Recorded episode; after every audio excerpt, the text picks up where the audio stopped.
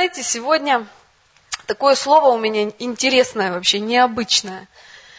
И когда я молилась и думала, о чем проповедовать, потому что женские служения, они же всегда какие-то особенные для нас, для женщин, да, и слово какое-то особенное должно быть. И знаете, я молилась, и Бог дал мне такую очень интересную тему. Я думаю, что она актуальна для вас.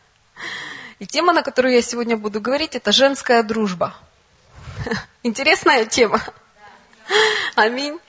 И знаете, на самом деле есть такая вот прям целая дилемма.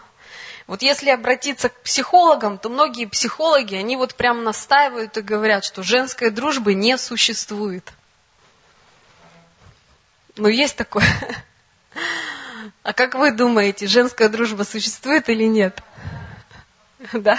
Ну вот, кто говорит да, значит, у того она, видимо, есть. Аминь. Кто-то в нее верит. Мужская дружба мы точно знаем, что есть, да?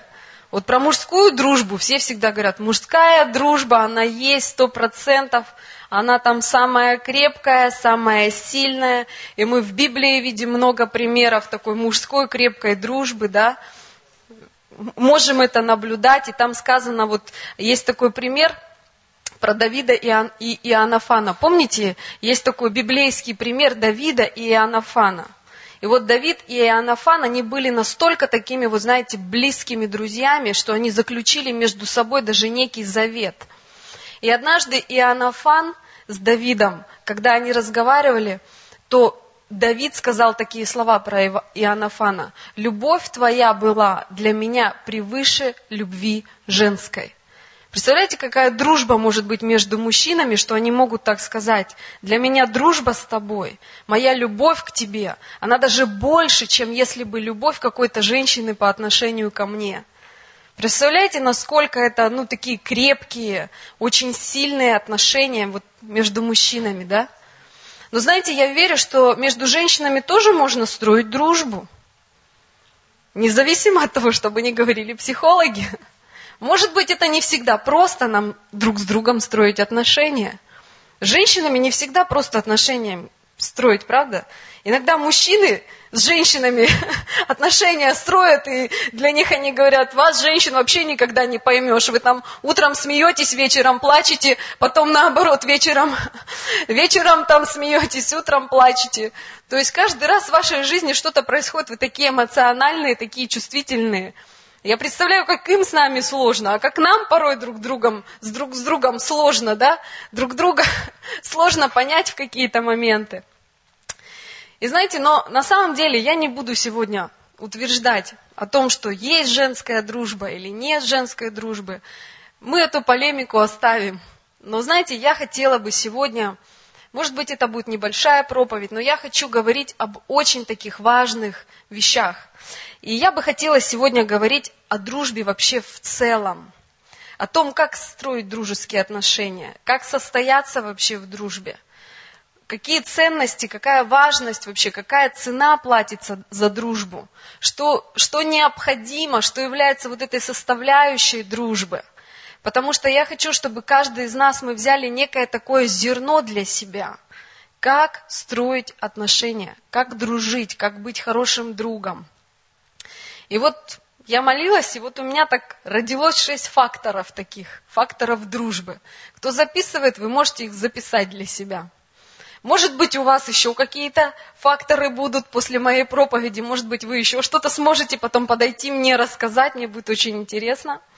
И вот первый фактор, который я определила для себя, это взаимность. То есть дружба, она всегда предполагает взаимность, в отличие от любви.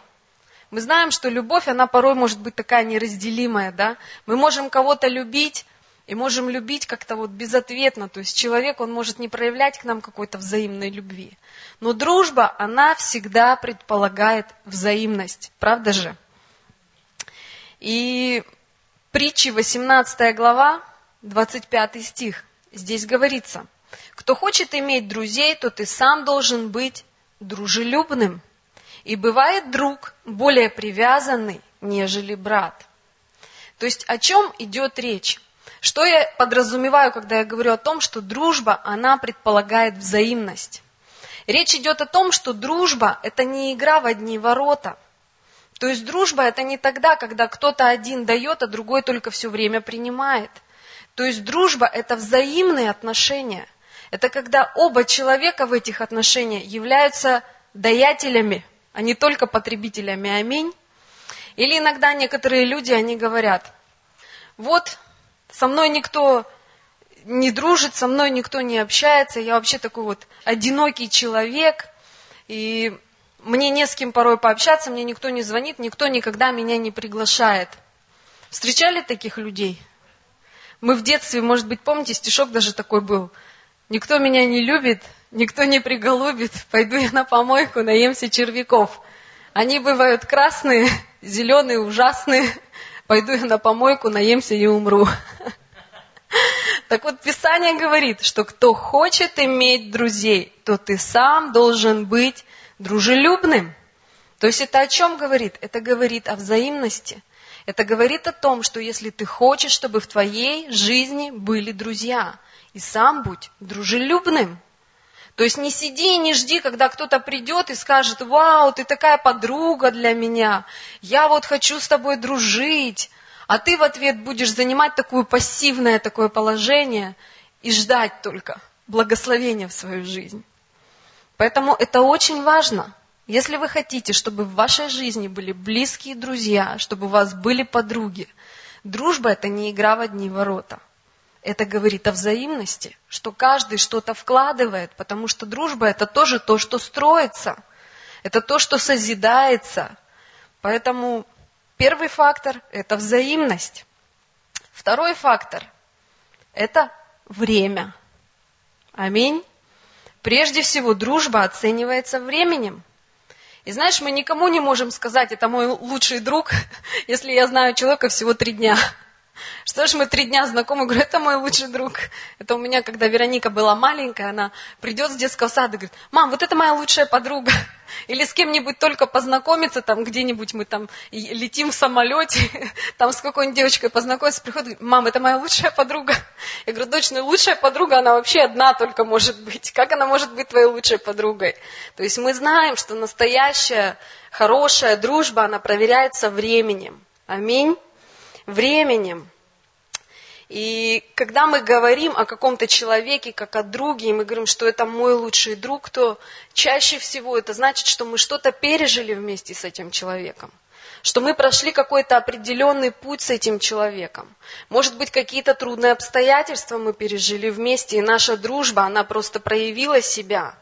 Вот проявила себя, проверена была на прочность. Поэтому невозможно знаешь, э, говорить о дружбе, если это малое время. То есть любая дружба, она проверяется временем. И как она проверяется? Притчи 17 глава 7 стих. Здесь говорится, друг любит во всякое время, и как брат явится во время несчастья. Знаете, я несколько вот местописаний некоторые определила и высказывания вот некоторых известных друзей, вообще вот людей о дружбе. И вот Притчи говорят, друг любит во всякое время, и как брат явится во время несчастья. Нам классно время проводить вместе, когда весело, когда все здорово, когда у нас деньги есть, когда мы живы, когда мы здоровы, когда у нас успех. Но Писание говорит, что друг явится во время несчастья, и друг любит во всякое время. Знаете, в моей жизни были люди, которые были испытаны этими обстоятельствами – и я думаю, что в твоей жизни тоже были люди, которые сегодня могут называться твоими друзьями, говорить, я твой друг. Но когда ты проходишь какие-то определенные трудные обстоятельства в своей жизни, то эти друзья, они просто рассыпаются. Помните вот эту историю Иова? Иов был успешным человеком, у него были сыновья, у него было все замечательно, он был богобоязненным человеком. Но однажды пришел враг к Господу и сказал, испытай своего праведника Иова – Иов незаслуженно вообще пострадал. И мы видим, что когда Иов проходил вот такие страдания, то к нему пришли его друзья. И когда его друзья пришли, смотрят, Иов в печали, все плохо у Иова. И они ему не сказали, что Иов, мы рядом с тобой, мы тебя поддержим, давай мы будем молиться. И это временные трудности в твоей жизни. Но что сделали его друзья? Они не просто пришли к нему, но его друзья, они не то что не поддержали его, они еще и стали обвинять его. И говорить, может быть, ты где-то согрешил перед Господом, может быть, что-то не так было в твоей жизни. Знаешь, поэтому друзья, они проверяются временем, и они проверяются разными обстоятельствами в твоей жизни. И знаете, я помню такой момент, может быть, кто-то уже знает, как-то я делилась и говорила об этом – когда мы с моим мужем приняли решение поехать на миссию, то, знаете, вот именно в тот момент для меня вообще произошла некая такая переоценка того, кто такой друг вообще для тебя – как-то и раньше я сталкивалась с разными обстоятельствами и размышляла на эту тему. Но тем не менее, когда я пришла в церковь, то я думала, что церковь это такое место, где все люди, они просто ангелы с крыльями, и они все такие замечательные, они все твои друзья, аминь, аллилуйя, все классно. Но знаешь, когда мы приехали на миссию, и нам порой не было классно, и не всегда все было аллилуйя. Потому что пришел момент испытаний в нашей жизни. И когда ты что-то новое открываешь для себя, когда ты что-то новое строишь, что ты сталкиваешься с разного рода обстоятельствами. И когда мы приехали в этот город, у нас не было никого знакомых. У нас отчасти там по пальцам можно было пересчитать тех людей, которых мы знали. И для нас все было вообще незнакомое. И через год после того, когда мы уже начали реабилитационный центр, когда мы помогали ребятам, и буквально через год так получилось, что я заболела. И заболела так сильно, что я лежала во всех отделениях нашей городской больницы. И не могли определить, что со мной не так. Но я человек веры, я говорю, дорогой, мы прорвемся, я не поеду домой, я, я знаю, это просто атаки, я никуда не поеду, я буду стоять до конца, Бог не привел меня для того, чтобы убить здесь, в этом месте. Поэтому, Бог, если ты привел меня сюда, то я хочу, чтобы ты меня исцелил. И знаете, мы потратили вообще все деньги на обследование. Вот представляешь, когда у тебя симптомы, и врачи не могут поставить тебе диагноз, и ты начинаешь искать, что не так со своим здоровьем. И я ходила к одному специалисту, ко второму специалисту. И в находке не так-то просто еще и специалиста найти. И есть специалисты, которые только в платных клиниках принимают. И есть анализы, которые ты не можешь просто сдать бесплатно, и тебе надо идти к платным врачам еще и заплатить за это обследование. И я помню на тот момент, как вот просто я лежала в больнице, мы потратили все, все наши, вот все, что у нас было, все наши деньги на лекарства, на обследование. И я вышла из больницы, и я помню, мы стоим на улице, я, Данил. И в этот момент просто э, в моем кармане вот было 5 рублей. Это все, что у нас было вообще. И маленький ребенок, Веронике тогда было два годика всего, она была совсем маленькая. И просто мы в чужом городе, где нет ни папы, ни мамы вообще, где съемная квартира, где нужно вот как-то прожить дальше. И помимо всего этого еще реабилитационный центр там у нас, который тоже как-то вот от нас зависит, и надо еще о них как-то позаботиться, их еще надо чем-то накормить вообще. И знаешь, это был какой-то такой момент отчаяния внутреннего, потому что ты переживаешь, и ты понимаешь, что в этой ситуации, ну, только на Господа можно полагаться. И знаете, что интересно? В тот момент я сразу, вообще у меня большая переоценка была того, кто друг в моей жизни. Потому что те друзья, с которыми мы проводили большее количество времени, с кем мы отдыхали, с кем мы ездили там на горных лыжах кататься, с кем мы друг к другу на дни рождения ходили. Вот просто, знаешь, с кем мы постоянно общались. Вот эти друзья не звонили и никогда не спрашивали, как ваши дела, а не послать ли вам денег, а как твое здоровье. Ни разу эти люди не позвонили и не поинтересовались, не нужна ли, ли вам какая-то помощь. И знаете, в тот момент я поняла, что они для меня вообще не друзья. Хотя это верующие люди. Для меня они просто товарищи. Мне было больно и неприятно в этот момент. И знаете, когда мы стояли на улице, и у меня вот в кармане вот эти пять рублей, и я стою и думаю, Господи, что же нам делать? Что же нам делать? Нам еще месяц жить. И знаете, в этот момент такая четкая мысль в моей голове. Позвоните в банк и проверьте ваш счет. Интересно, нам неоткуда было ждать, что кто-то нам отправит – и я говорю, Данил, позвони в банк и проверь счет. Мне сейчас мысль пришла. И я помню, он позвонил в банк, и это сейчас есть мобильный банк, когда к тебе поступает какая-то сумма, то тебе приходит смс, вам поступило там тысяча рублей, да? Тогда этого не было. И вот Данил звонит в банк, и называет там свою фамилию, паспортные данные, и в банке ему говорят, вы знаете, вот буквально какое-то время назад, сегодня вам пришла туда сумма, пять тысяч рублей, отправили на счет. Представляешь, вот Бог никогда не забудет о тебе.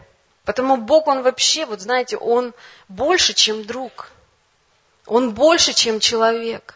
Он никогда о тебе не забудет. Он никогда тебя не оставит. Поэтому никогда не пренебрегай дружбой с Богом.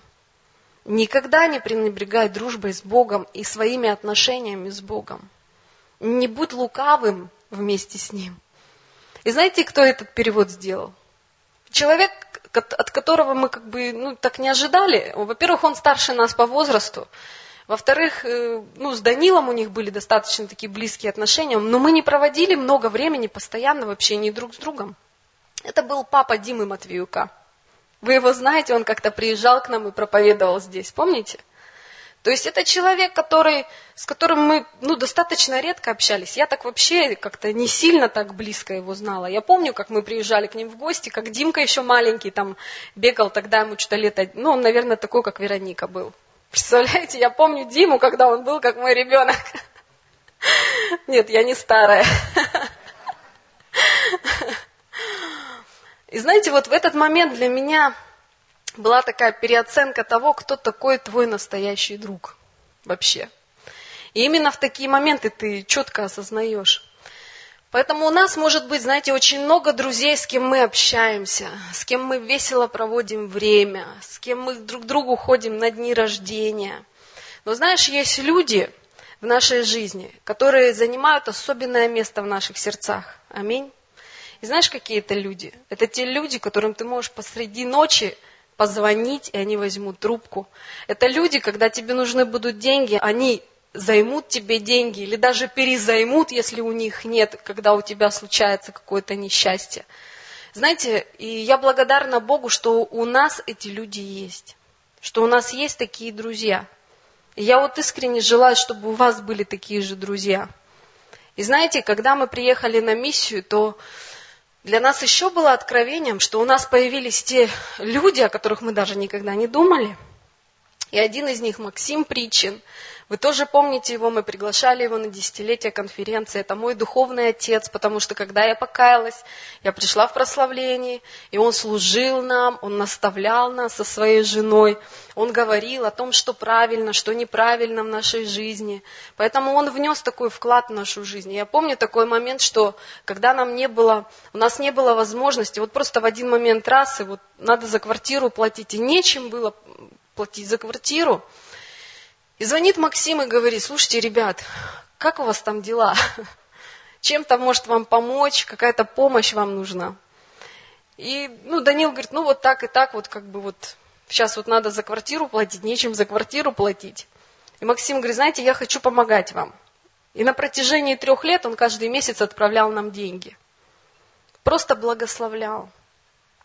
И это был наш друг, наш партнер. И знаешь, порой многие люди задаются вопросом, и они говорят, ну вот пастор церкви, откуда у него такая машина, где он там деньги берет. Знаешь, если бы мы жили на финансовое благословение от церкви, нам бы этого не хватило. Это благодаря Господу и тому, что Бог делает в нашей жизни, что у нас есть такие друзья, есть партнеры, которые благословляют нас, которые поддерживают нас, которые верят в нас, которые сеяли в эту церковь, которые сеют в эту миссию. Понимаете? Поэтому хорошо иметь друзей, настоящих друзей. И я знаю, что если Максим когда-то позвонит к нам, и он звонит нам порой среди ночи, когда ему нужна какая-то молитвенная поддержка. И это человек, для которого мы открыты 24 часа в сутки. И когда бы он ни позвонил, я всегда возьму трубку. Понимаешь, что такое настоящий друг? Это тот, кто открыт для тебя на 24 часа в сутки. И тот, для кого ты открыт на 24 часа в сутки. Который, несмотря на расстояние, на какие-то обстоятельства, он чем-то жертвует своей жизни для тебя. Аминь. Кроме Максима Притчина, у нас еще появилось много друзей. И знаете, у нас в Приморье появились друзья. И у нас в Приморье появились друзья, и это друзья такие вот верные друзья. И друзья, которые тоже проверяются временем. И знаете, я сейчас хочу одну такую вещь сделать. Хочу такую вещь сделать, очень важную. Я хочу одному человеку признаться в любви. Хочу сказать одни слова благодарности. Ингуля, иди сюда ко мне. Вероничка, иди ко мне. Инга, выходи. Я хочу подарить тебе цветы.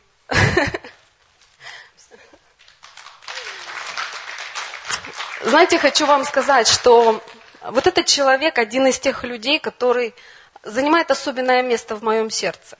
Знаете почему? Потому что человек, проверенный годами. И это как раз тот человек, и Максим, и Инга, они наши духовные дети. Но знаешь, кроме того, что они наши духовные дети, они еще и наши друзья. И мы проходили разное в наших отношениях. И знаете, если бы вы были свидетелями, то очень многие моменты мы переживали. И были моменты, когда мы злились друг на друга, когда мы обижались друг на друга, когда мы не понимали друг друга. И на самом деле настоящие отношения, они разные испытания проходят. И вот я хочу сказать сегодня, что Инга, я тебя очень люблю. Я тебя очень ценю. Ты ценный человек для меня, важный человек для меня. Ты друг для меня, больше, чем просто моя духовная дочь. И знаешь, я хочу, чтобы то помазание, которое Бог мне дает, и я верю, что Бог будет поднимать меня в моем служении. И я хочу, чтобы наша дружба, она продолжалась. И я верю, что точно так же, как Бог увеличивает помазание на мне, это помазание, оно также будет увеличиваться и на тебе. И просто вот благодарю Тебя за Твою дружбу, за Твою верность, за Твое посвящение, за то, что когда бы я Тебе не позвонила и не сказала, Инга, мне надо отвезти моих детей на хоккей одного, другую в школу, ты садишься за свою баранку автомобиля, ездишь и разводишь. И знаете, на самом деле для нас это друзья, потому что был такой момент, когда мы... Садись. Знаете, потому что был такой момент, когда мы были на миссии, когда Максим пришел в наше служение. И когда Максим пришел, он пришел, он говорит, я так люблю Бога, я вообще, я хочу служить Богу. Мы говорим, Макс, ну, нам, конечно, нужна помощь, нам нужен администратор. Но вообще в церкви денег нет, чтобы тебе платить.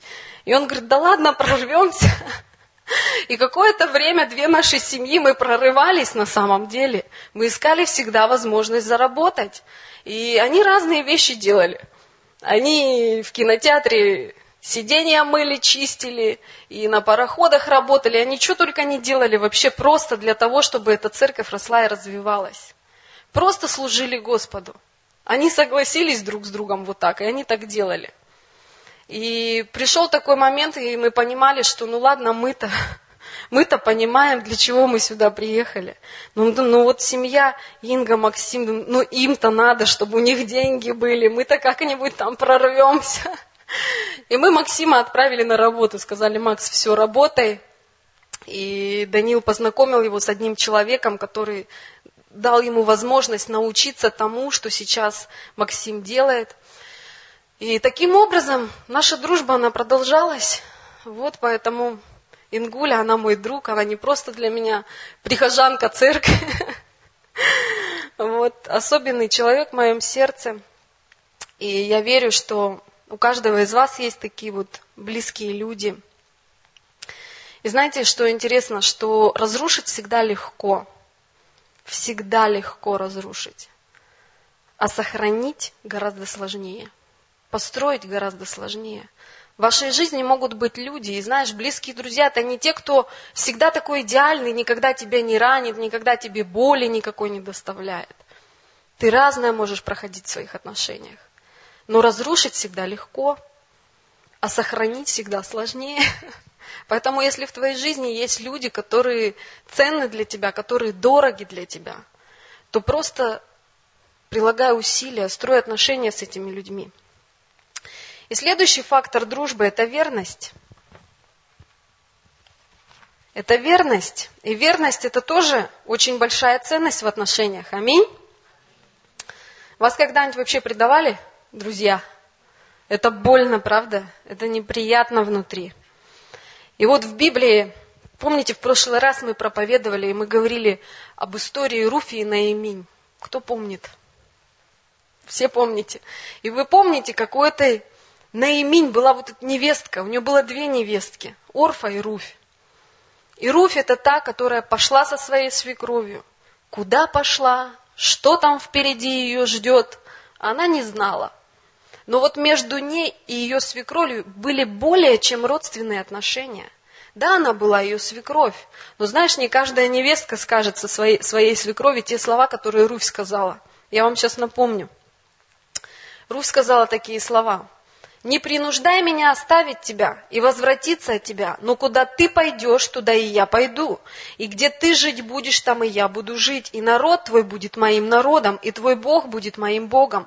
И где ты умрешь, там и я умру, и погребена буду. Пусть то и то сделает мне Господь, еще больше сделает, смерть одна разлучит меня с тобой. Руф не знала, что ее ждет впереди, но просто эти отношения, они были ценными и важными для нее. И Руф приняла решение, что я останусь верной этим отношениям. И мы знаем, что в конце она стала счастливой женщиной. И мы знаем, что Руфь, вернее, Наиминь, она научила Руфь некоторым вещам. Кто не читал эту книгу про Руфь, прочитайте. Там очень, интересный, очень интересная любовная история – Потому что Наиминь подсказала, как Руфи выйти замуж. Она ей некоторые вещи такие сказала, что с Воозом надо сделать. Наиминь была старше Руфи. Поэтому иногда классно, когда у нас есть друзья, которые старше нас. Это тоже может быть благословением. Аминь. Поэтому мы должны оставаться верными своим друзьям в разные ситуации нашей жизни, какие бы испытания наша дружба не проходила. Еще одна история. Давид и Иоаннафан. Мы уже говорили о них. Их отношения, они постоянно претерпевали испытания. Представляешь, твой близкий друг, которому ты даже, знаешь, ты с ним завет заключил. Писание говорит, что Иоаннафан, он свою одежду одел на Давида. Тем самым он сказал, что ты и я, мы как одно целое. Он как некий завет такой заключил. И вдруг представляешь, твой родной отец – хочет убить твоего друга Завета, которому ты посвятил себя. И представляешь, Иоаннафан, несмотря на то, что его родной отец хотел убить Давида, оставался верным этой дружбе. И он всегда помогал Давиду сохранить его жизнь. И знаешь, интересно, что у Иоаннафана еще слуга был, оруженосец. Может быть, вы читали в первой книге царств. Вы помните, там такая история была, когда филистимский стан, он пошел войной. И вот Иоаннафану, ему нужно было сразиться с этим войском. И пока все отдыхали, пока все спали, он со своим слугой-оруженосцем говорит, слушай, пойдем с тобой вдвоем. И вот этот слуга, его верный оруженосец, он ему такие слова сказал. 1 Царств 14.7. «И отвечал оруженосец, делай все, что на сердце у тебя, иди, вот я с тобою, куда тебе угодно». То есть они согласились вдвоем. И Писание говорит, что эти филистимляне, они падали у ног Давида. А этот оруженосец Иоаннафан, ой, около ног Иоаннафана. И вот этот оруженосец Иоаннафана, он добивал их своим копьем. Знаешь, когда двое о чем-то соглашаются в единстве вместе, то Писание говорит, дано будет им. Там, где двое согласятся, они все преодолеют. Аминь. Иоанна, 15 глава, 13 стих. Нет больше той любви, как если кто положит душу свою за друзей своих. Интересно, да, Иисус такие слова говорит. Он говорит, нет больше той любви, если кто положит душу свою за друзей своих. Душу свою, это можно перевести как жизнь. Нет больше той любви, если кто положит жизнь свою за друзей своих. И знаешь, я не знаю, по каким понятиям ты живешь в отношении твоих друзей – но еще до того, как я пришла в церковь, э, я не знаю, как это сформировалось. Может быть, где-то это уличная какая-то философия такая. Но внутри меня была такая э, четкое такое понятие дружбы. Твой друг – это мой друг, а твой враг – это мой враг. И вот у меня была одна такая близкая подруга. Когда я поступила в институт, то 1 сентября пришла девушка тоже в эту же группу. И знаешь, вот бывает такое, что ты вот видишь человека, и ты понимаешь, это твой человек. Вот просто это твое. И знаешь, мы сели вместе с ней за парту, и мы просидели вместе с ней за этой партой все пять лет. И мы дружим до сих пор. Единственное, что расстояние нас разделяют, она живет сейчас в Москве, и мы не так часто видимся, но каждый раз, когда я прилетаю в Москву, мы с ней встречаемся. И периодически мы переписываемся с ней в WhatsApp. Просто, знаешь, это вот твой человек. И знаете, интересный такой момент, что между нами были такие отношения, что даже если кто-то когда-то каким-то образом только мог что-то сказать вообще в адрес кого-то из нас, мы друг за друга стояли горой. Вообще, права она, не права. Если ты открываешь рот на моего друга, то ты автоматически делаешься мне врагом. Ну, это сейчас я понимаю, у нас сейчас нет врагов. У нас сейчас даже те враги, которые нам враги, они на самом деле наши друзья, потому что что-то делают с нашим сердцем, что-то преподносят для нас. Но это были наши понятия, такие были наши отношения. Что твой друг – это мой друг. И мы всегда делились с ней вообще своими переживаниями, ночевали друг у друга, разные вещи проходили. И мы сохранили эту дружбу, и мы до сих пор дружим. И знаешь, еще очень важная вещь.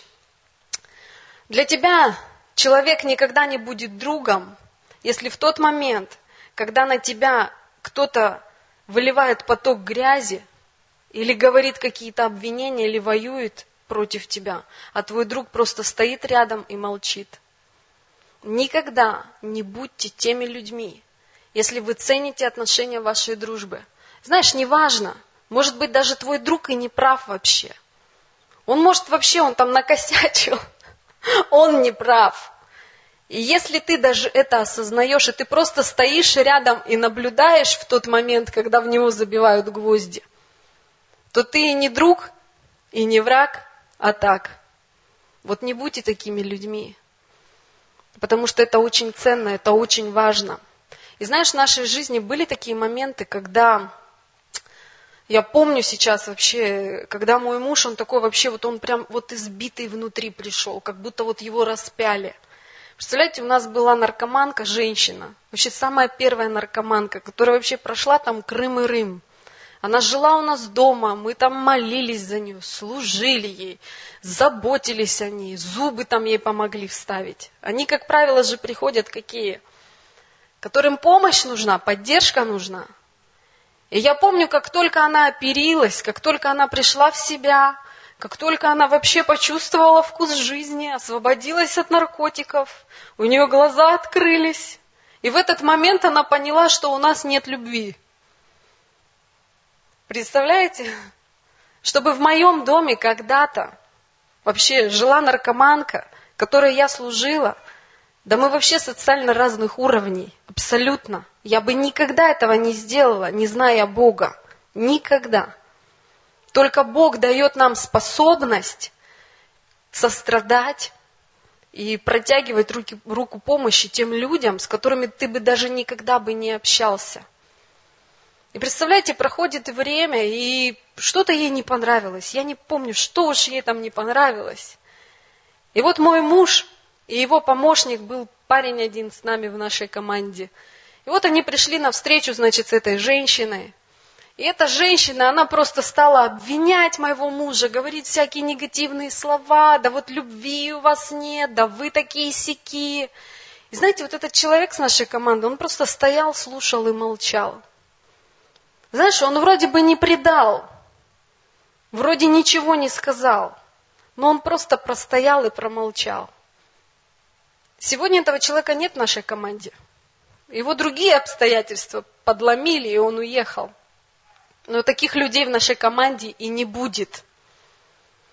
Понимаете? Потому что это не друг. Ты либо друг до конца, либо ты не друг. Но если ты друг до конца, знаешь, разные могут быть обстоятельства. Когда моя подруга Катька была не права, ты знаешь, после драки мы могли поговорить и сказать, знаешь, ты вообще-то не права была, потому что это твой косяк. Но знаешь, это было уже после того, когда кто-то делает замечание кому-то из моей церкви, ты не можешь делать замечания моим духовным детям, потому что это мои дети, это не твои дети. Да, я могу один на один потом поговорить с человеком и сказать те вещи, в которых он был неправ. Но я всегда буду защищать. Потому что для меня это ценность. Аминь. Поэтому ваши друзья – это ваша ценность.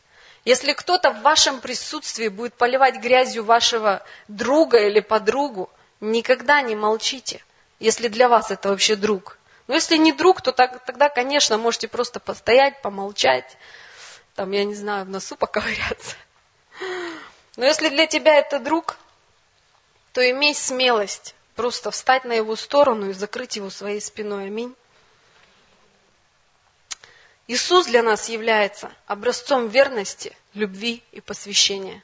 Иисус, как никто другой, закрыл нас своей спиной. И мы были недостойны. Мы делали невероятные вещи. И мы должны были бы понести наказание. Но Иисус тот друг, который пришел к своим ученикам и сказал, он говорит, вы мои друзья, вы мне друзья.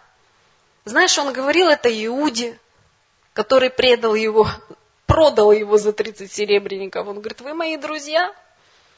И они там целовались, обнимались, кушали вместе. Он знал, что Петр его предаст. Он говорит, ты трижды от меня отречешься. Ты мне говоришь, ты со мной всегда будь, ты трижды от меня отречешься. Представляешь, Иисус знал это все. И он продолжал быть верным тем отношениям.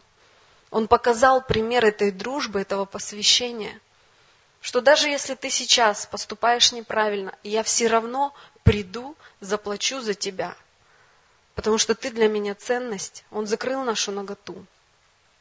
Четвертый фактор нашей дружбы – это доверие. Аминь. Интересное такое высказывание.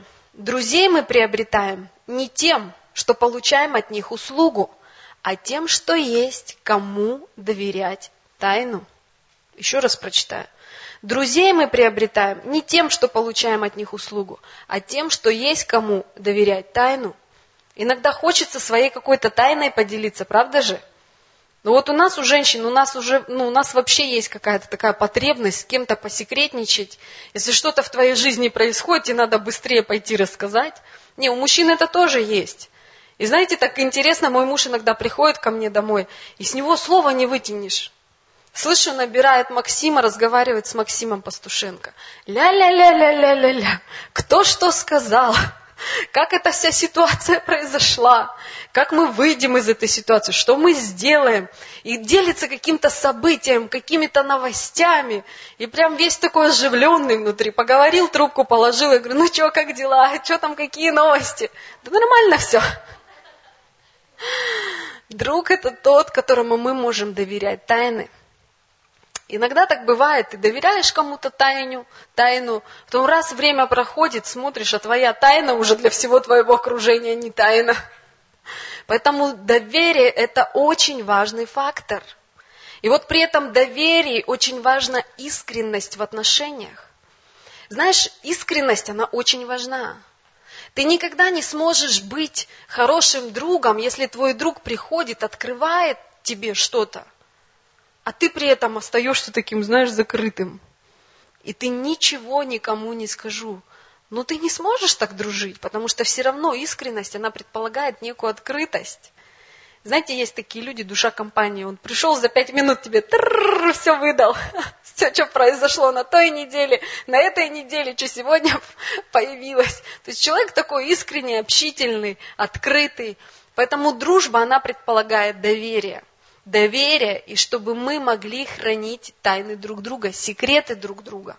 Просто прими это решение для себя. Если какой-то человек что-то доверяет тебе, что-то говорит тебе, научись держать язык за зубами. Пусть это будет секрет между вами двумя. Аминь. Но нам еще, женщинам, важно одну, одну вещь такую понимать. Знаешь, порой и не обо всем подругам нужно рассказывать. Есть какие-то вещи, которые, знаешь, такого характера, это может касаться вообще твоих отношений с мужем где-то, может быть. И знаешь, порой не все нужно рассказывать, потому что иногда, когда ты выставляешь какую-то грязь, это, знаете, говорят, что грязным бельем трясти. Вот у нас мудрость должна быть, что мы доверяем, а есть вещи, которые лучше, знаешь, никому не доверять. Просто приди Господу их отдай или исповедуйся там, я не знаю, перед священником, если тебе тяжело это носить внутри себя. То есть есть разные вещи, и у нас мудрость должна быть в этом. Пятый фактор – Ой, для женщин это вообще нам просто, вот знаете, вот он прям вот вообще необходим. Пятый фактор в дружбе, знаете какой? Это умение разделять радость и печаль. Римлянам 12 глава, 15 стих. Радуйтесь с радующимися и плачьте с плачущими.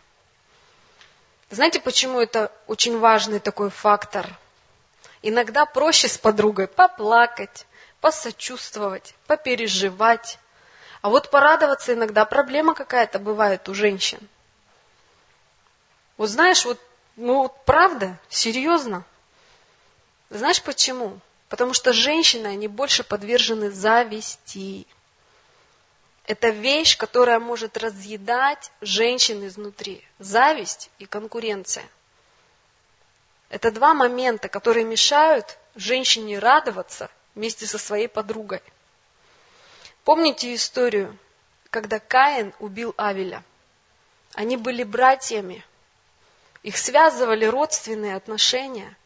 Они были не то что друзьями, они больше, чем друзьями были, они были братьями. И Каин, он просто убил Авеля из-за зависти, что Бог принял жертву Авеля, а мою не принял. И такое соперничество внутри него, яд внутри него был, с которым он не справился, и он просто убил своего брата. Поэтому дружба испытывается со временем. И если твой друг приобретает какую-то вещь и радуется, и ты не можешь разделить с ним эту радость, то чаще всего причина тому – зависть. Дружба испытывается со временем, когда Бог благословляет тебя – а друг разделяет эту радость с тобой и входит в это благословение вместе с тобой. А тот, кто теряет мир в связи с твоим продвижением в силу своей зависти, может начать делать мелкие пакости, и он не может быть твоим другом. Эти люди, как правило, подмечают что-то неправильное в твоей жизни и выносят это на всеобщее обозрение, чтобы дискредитировать твое продвижение или лишить тебя благословения. Например, ты имеешь определенное уважение или влияние в, какой-то, в каком-то кругу. И вот эти люди, которые завидуют, они могут выискивать внутри тебя какие-то недостатки. И они могут прийти и сказать как бы так ненароком, а ты знаешь, оказывается, она то-то, то-то, то-то. И этот круг, о, да, серьезно. И знаешь, такой слух, сплетню такую распустить.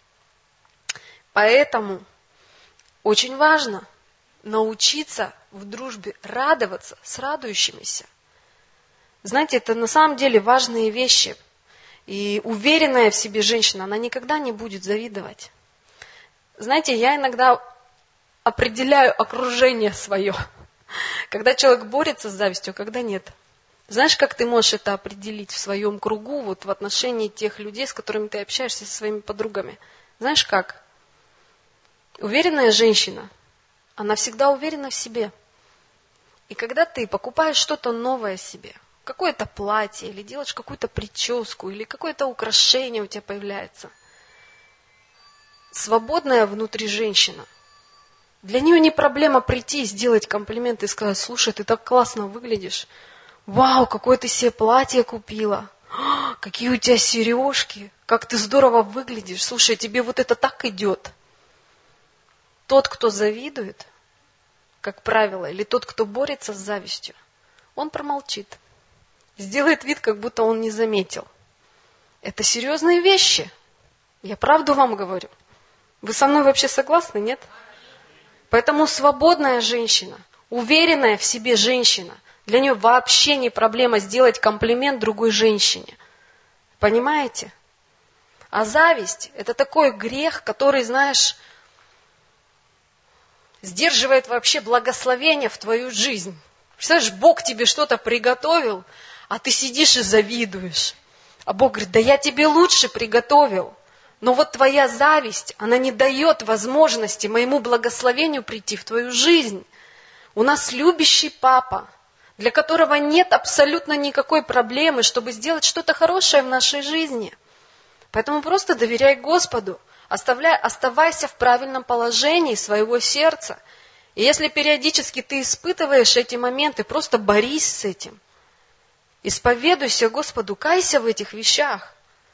Поэтому дружба, важный фактор в дружбе, это умение разделять радость, не только печаль. Какой-то вспомнила там проблема. Что ты плачешь? Что-то там про корову, не помните? Помните, я рассказывала? Проблема не, не, не в том, что у меня корова сдохла, а что у соседа живая осталась. У нас не должно такого быть. И шестой фактор дружбы, тоже очень важный фактор, это прощение. И знаете, я хочу, чтобы мы один ролик с вами сейчас посмотрели. Дим, включи, пожалуйста, ролик. Шестой фактор дружбы – это прощение. Хочу вам один ролик показать. Как-то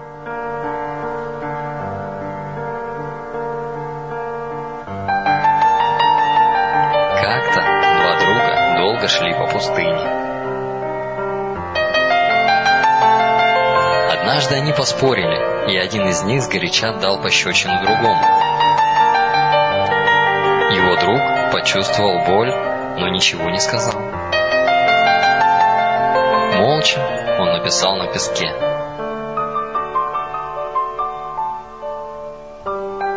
Сегодня мой самый лучший друг дал мне пощечину. Друзья продолжали идти.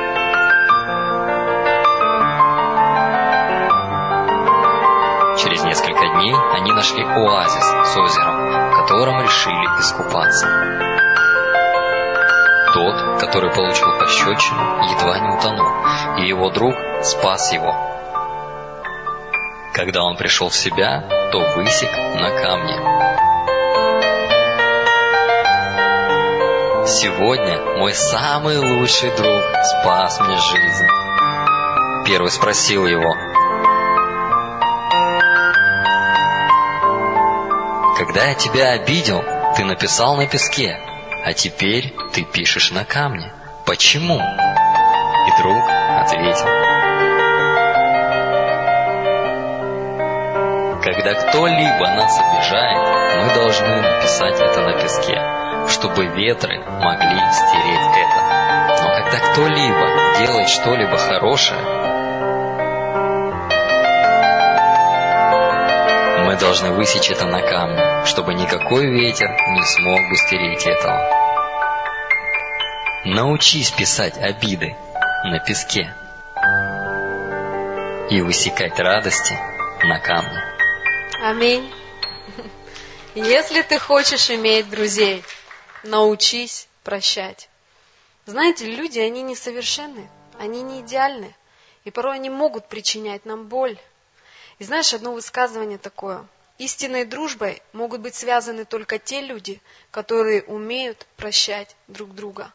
Знаешь, если когда-то ты делал такие внутренние клятвы и говорил, после того, когда твой друг, возможно, совершил какую-то ошибку и как-то причинил тебе боль, ты говоришь, что я больше никогда никому не буду доверять, я больше никогда не буду строить отношения. Знаешь, просто пусть эти клятвы будут разрушены.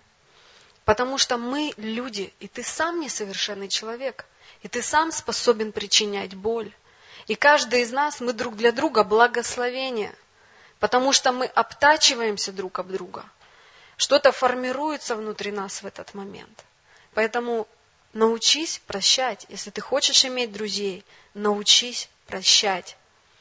Только настоящий друг может терпеть слабости своего друга одну из важных составляющих – иметь терпение и с терпением относиться к слабостям и недостаткам друг друга. Писание говорит, носите бремена друг друга. Аминь. И знаете, еще последнюю такую важную вещь вам скажу. Что наша дружба, она может быть разной. И вот у нашей дружбы, у нее могут быть разные основания. И знаешь, дружба, она может быть в трех областях. Она может быть духовной, душевной и плотской. И вот плотская дружба, о ней даже можно и не говорить. Я думаю, вы знаете, что такое плотская дружба. Плотская дружба – это когда ты собираешься с человеком, и ты просто обмываешь ему кости. Ну, делаешь какие-то вещи, знаешь, просто по плоти – и вот Псалом 1.1 говорит, блажен муж, который не ходит на совет нечестивых и не стоит на пути грешных и не сидит в собрании развратителей. То есть это отношения, которые никоим образом тебя не строят. То есть ты общаешься с теми людьми, которые там, могут себе позволить там, выпить, погулять, потусоваться. И ты просто общаешься с ними. Это дружба плотская. Аминь. Душевная дружба – это когда ты делишься своими переживаниями, своими эмоциями. И знаешь, это, ну вот, когда ты говоришь, это мой человек, мне с ним так легко, так комфортно, так здорово, я могу обо всем с ним поговорить. Знаешь, это тоже не идеально. Идеально, когда душевные отношения, они также, вот эта душевная дружба, она, кроме того, что она душевная, она еще и духовная. Потому что духовная дружба, это, знаешь, самое, может быть, такое крепкое основание в дружеских отношениях. Потому что духовная дружба, она, знаешь, она может быть вот э, таким каким-то, вот, знаешь, благословением для тебя. То, что строит тебя, то, что созидает тебя. Вот эти духовные отношения. И вот эти отношения, однажды они были между Марией и Елизаветой. Помните, когда ангел пришел и сказал Марии, ты зачнешь от Духа Святого. И Мария, она побежала к своей родственнице, она побежала к Елизавете. И она у Елизаветы прожила три месяца, прежде чем она вернулась домой. То есть Елизавета, она была каким-то особенным человеком для Марии, кроме того, что они были родственницами. Но Елизавета, она была женой священника, то есть это была священническая семья. И когда Мария пришла к Елизавете, то Писание говорит, что младенец в чреве у Елизаветы взыграл в этот момент – и она стала пророчествовать в жизнь Марии. И она стала говорить и высвобождать благословения в ее жизнь. И вот эта, душев, вот эта духовная дружба, она строит, она созидает. Когда в твоей жизни появляется человек, с которым, знаешь, вот просто внутри тебя просто вот этот младенец в твоем чреве начинает играть. Знаешь, это как судьбоносная встреча. Вот бывает, ты встречаешь человека, и он просто вот выделяется для тебя, и ты понимаешь, что это мой человек – он, это судьбоносная встреча с Ним. И вот в моей жизни есть люди, которые для меня духовные друзья, у которых я учусь, которые могут говорить в мою жизнь, которые могут принести какую-то мудрость в мою жизнь. И вот это очень важно. И знаете, я недавно пошла учиться на вождение. И я там рулю потихоньку. Наверное, я скоро буду сама рулить, никого просить из вас не буду. И вы будете еще говорить, Виктория, дай нам тебя повозить. Ну вот, скоро благословение это закончится для некоторых. И знаете, там есть одна девушка-инструктор по вождению. И вот когда с этой девушкой нам надо было кататься по площадке, и мне надо было кататься с ней два часа. Там площадка такая, там надо было вот пять упражнений на этой площадке сделать. И вот 24 часа надо вот накатать на этой площадке. Я как бы уже умею все эти упражнения делать, уже все делаю. Она посмотрела, что я все это делаю. Она говорит, ну ладно, катайтесь, я пойду. И пошла кофе пить. И ее там не было. Короче, 30 минут она со мной в машине посидела, полтора часа я сама там одна рулила, ездила по площадке. И потом в конце, когда уже мое вождение должно было закончиться, она села ко мне в машину, ну и просто как бы последние там 15 минут решила со мной как-то вот посидеть. И она задала такой вопрос, что откуда вы, кто вы, и я ей стала рассказывать, ну, вы знаете, мы верующие люди, мы с моим мужем приехали сюда, мы пасторы церкви. И она так посмотрела на меня и говорит, да вы что, это правда? Я говорю, да, правда. Вы знаете, а у меня в Уссурийске мои родители ходят в такую же церковь. И я тоже ходила в такое собрание. И она стала со мной о чем-то говорить. И на следующей неделе у меня опять были у нее часы вождения. И потом я с ней два дня по два часа ездила. И она не выходила из этого автомобиля за два часа ни разу. Можете себе представить, я два часа катаюсь, и она как инструктор вместе со мной по этой площадке. Там площадка, вот, наверное, я не знаю, там как этот зал, наверное. И вот она два часа со мной сидит в этой машине и не выходит. Мне даже иногда хочется как-то вот, ну, самой уже как-то порулить, знаете. И мне приходится отвлекаться на эти разговоры. И вот последний раз, когда мы с ней уже расставались, и она говорит, вы знаете, я тут своей подруге про вас рассказала. У меня здесь подруга лучшая есть. Я вот ей про вас рассказала. Говорю, ты представляешь, у меня сейчас такая девушка на вождение ходит, которой я вот вождение преподаю. Я с ней два дня, два часа сижу в машине и даже ни разу не вылажу. Ты знаешь, мне так интересно с ней общаться. И она мне это рассказывает. И я понимаю, что я для нее это судьбоносная встреча. То есть что-то в этот момент происходит, потому что она задает мне вопросы о Боге, и наше общение, оно такое, знаете, духовное было. И этому человеку интересно рядом. Поэтому в твоей жизни могут быть люди, с которыми, знаешь, тебе хочется находиться рядом, от которых тебе хочется что-то приобретать. Поэтому я желаю вам, чтобы вот те вещи, о которых мы говорили сегодня, чтобы для вас в ваших отношениях, в вашей дружбе это было ценностью – чтобы вы понимали, что дружба – это то, что легко разрушить, но очень сложно сохранить. Поэтому цените людей в своей жизни. Будьте таким другом, для которого, знаешь, не вопрос, если друг тебе позвонит и скажет, там, слушай, мне срочно там помощь твоя нужна, а ты не откроешь свой ежедневник и не будешь говорить, ну сейчас я посмотрю свое расписание, и вообще, знаешь, уже так поздно, и вообще для меня это целый головняк. Вот с таким подходом тот человек, он скажет, зачем мне такой друг вообще? Я на него рассчитывать не могу. Вот не будь таким другом. Будь, будь скор к тому, чтобы поспешить, чтобы что-то сделать для этих отношений. Потому что дружба это всегда взаимность. Это некое посвящение, это некая жертва от тебя. Есть такая жертва в Писании, жертва общительности. Вы знаете об этом? Аминь. И пусть ваша дружба будет духовная и душевная, чтобы люди могли доверять вам, чтобы они могли быть с вами искренними. Будьте верными. Пусть эти люди, они всегда чувствуют, что вы за них горой, что вы никогда не будете отмалчиваться в тот момент, когда они будут что-то претерпевать. И давайте встанем сейчас, и мы помолимся с вами. И у нас еще молитвенные нужды есть, да? Давай помолимся. Знаете, и сегодня мы еще соберем пожертвования. И я хочу вам сказать, что 11 февраля будет год нашему женскому служению. У нас будет годовщина. Как нашему служению будет год. И отмечать мы эту годовщину будем в марте. Поэтому мы сейчас готовимся к дню рождения нашего женского служения.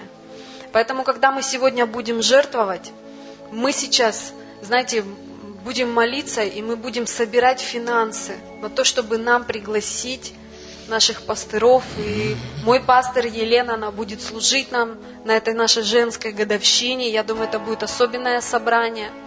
Поэтому мы сейчас будем копить финансы, чтобы нам это здорово и классно отпраздновать. Аминь. И давайте помолимся. Дорогой Господь, мы приходим к Тебе во имя Иисуса Христа. Мы просим Тебя сейчас, чтобы Ты говорил к нашим сердцам, чтобы мы были хорошими, настоящими подругами, чтобы мы были хорошими друзьями, Отец, чтобы мы несли в себе некую ценность, Господь, чтобы наши друзья не могли рассчитывать на нас, чтобы они могли чувствовать нашу поддержку, Господь, чтобы мы были верными, Отец, во имя Иисуса Христа. Боже, помоги нам прощать и строить наши отношения, даже когда нам причиняют боль, Отец, чтобы несмотря ни на что, чтобы мы всегда помнили то дорогое, то самое сокровенное, то самое лучшее, что связывает нашу дружбу. Но легко забывали наши обиды, Господь, и легко прощали этих обидчиков, Господь, во имя Иисуса Христа. Мы благодарим Тебя, и мы славим Тебя, Святой. Пусть у нас будут самые лучшие друзья во имя Иисуса Христа. И мы молимся Тебе за нужды сейчас, Господь, во имя Иисуса Христа. Просто благослови, пусть Твои ответы будут на всякой молитвенной нужде, Господь. Во имя Иисуса Христа, Бог, тот, кому нужно благословение, пусть будут благословения. Тот, кто нуждается в исцелении, пусть будет исцелен. Тот, кому нужны деньги, нужны финансы, Бог, высвободи финансы, Бог, во имя Иисуса Христа. Мы отдаем это все в Твои драгоценные руки. Мы благодарим Тебя, Ава, Отче, во имя Отца и Сына и Духа Святого. Аминь. Давайте еще пожертвования соберем. Так велик, Пусть видят все наш Бог, наш Бог так велик.